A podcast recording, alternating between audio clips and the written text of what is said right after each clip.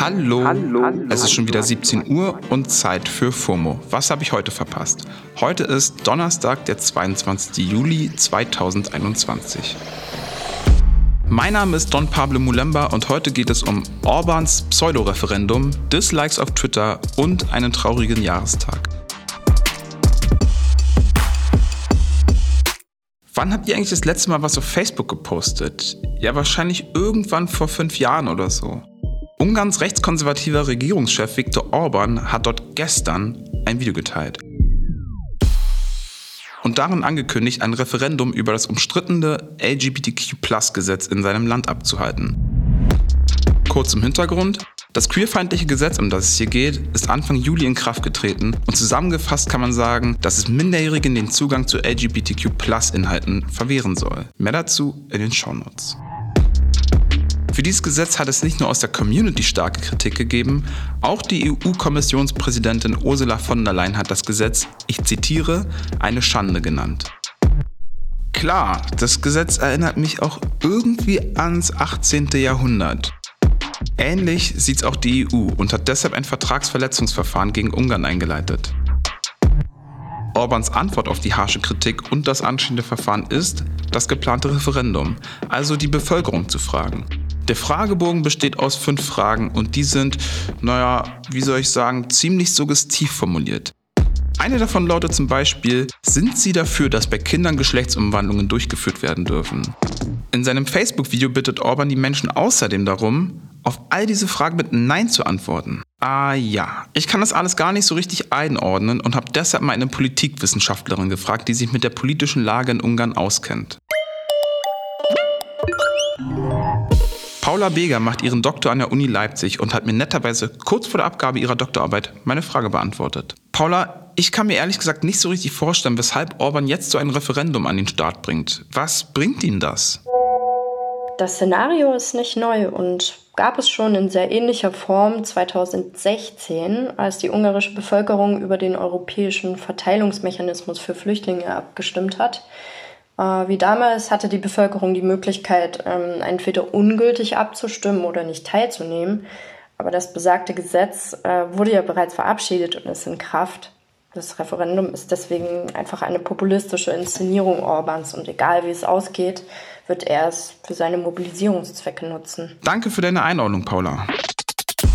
Während des allerersten Lockdowns habe ich vor lauter Langeweile ziemlich oft an meine Zimmerdecke gestarrt.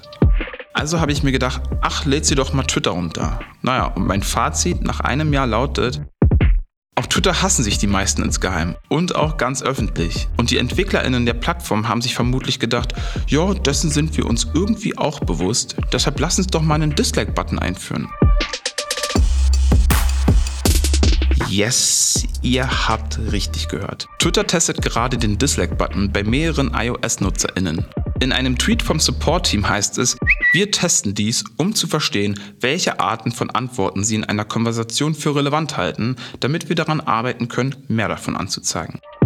Also Twitter selbst nennt diesen Button natürlich nicht Dislike-Button. Sie nennen die Funktion ganz diplomatisch Downvote. Denn der Downvote sei nicht öffentlich zu sehen. Das hat Twitter nochmal in einem Kommentar klar gemacht. Ja, herzlichen Dank im Voraus an die EntwicklerInnen bei Twitter. In Zukunft kann man also jeden Tag sehen, wie viele Leute einen Scheiße finden. Und damit ist man auch noch ganz allein, weil man das ja nur selbst sehen kann. Ein Twitter-User hat eine Menge Zustimmung erhalten, indem er folgendes geschrieben hat. What we want, being able to choose who can quote our tweets to not have to deal with bullies. What you give, more option for bullies. Guter Punkt. Ein paar Tools, um diesen krass verbreiteten Hass im Netz zu stoppen, wäre doch mal ein wirklich sinnvolles Update. Und wir kommen am Ende der Folge zu einem traurigen Gedenktag. Heute vor fünf Jahren hat ein Rechtsextremist in München am Olympiazentrum neun Menschen aus rassistischen Gründen getötet. Der Terroranschlag wurde fälschlicherweise lange als Amoklauf bezeichnet. Mehr als drei Jahre hat es gedauert, bis die Tat als rechtsextremer Terror eingestuft wurde.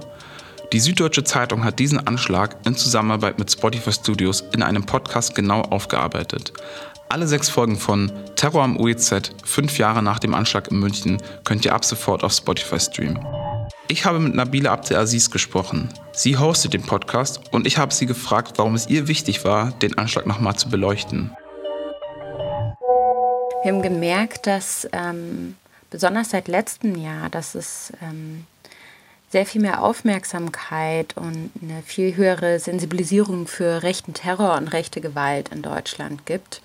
Und dass es wirklich ein Thema ist, das mittlerweile ähm, überall und häufig diskutiert wird, glücklicherweise.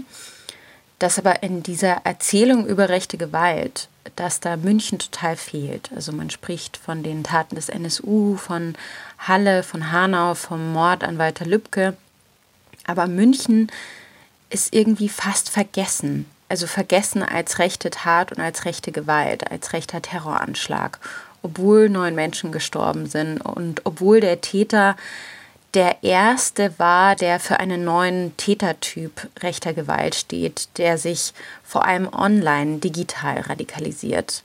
Und wir wollten einfach herausfinden, warum das so ist. Vielen Dank, Nabila. Halle, Hanau, München. Das alles waren rechtsextremistische, rassistische Terroranschläge, die wir als solche benennen müssen, damit sie in Zukunft verhindert werden können. In Gedanken sind wir heute bei den neun Opfern des 22.07.2016 und bei den 77 Opfern des Anschlags vom 22.07.2011. Denn auch der rechtsextremistische Anschlag in Oslo und auf Utøya in Norwegen sind genau zehn Jahre her.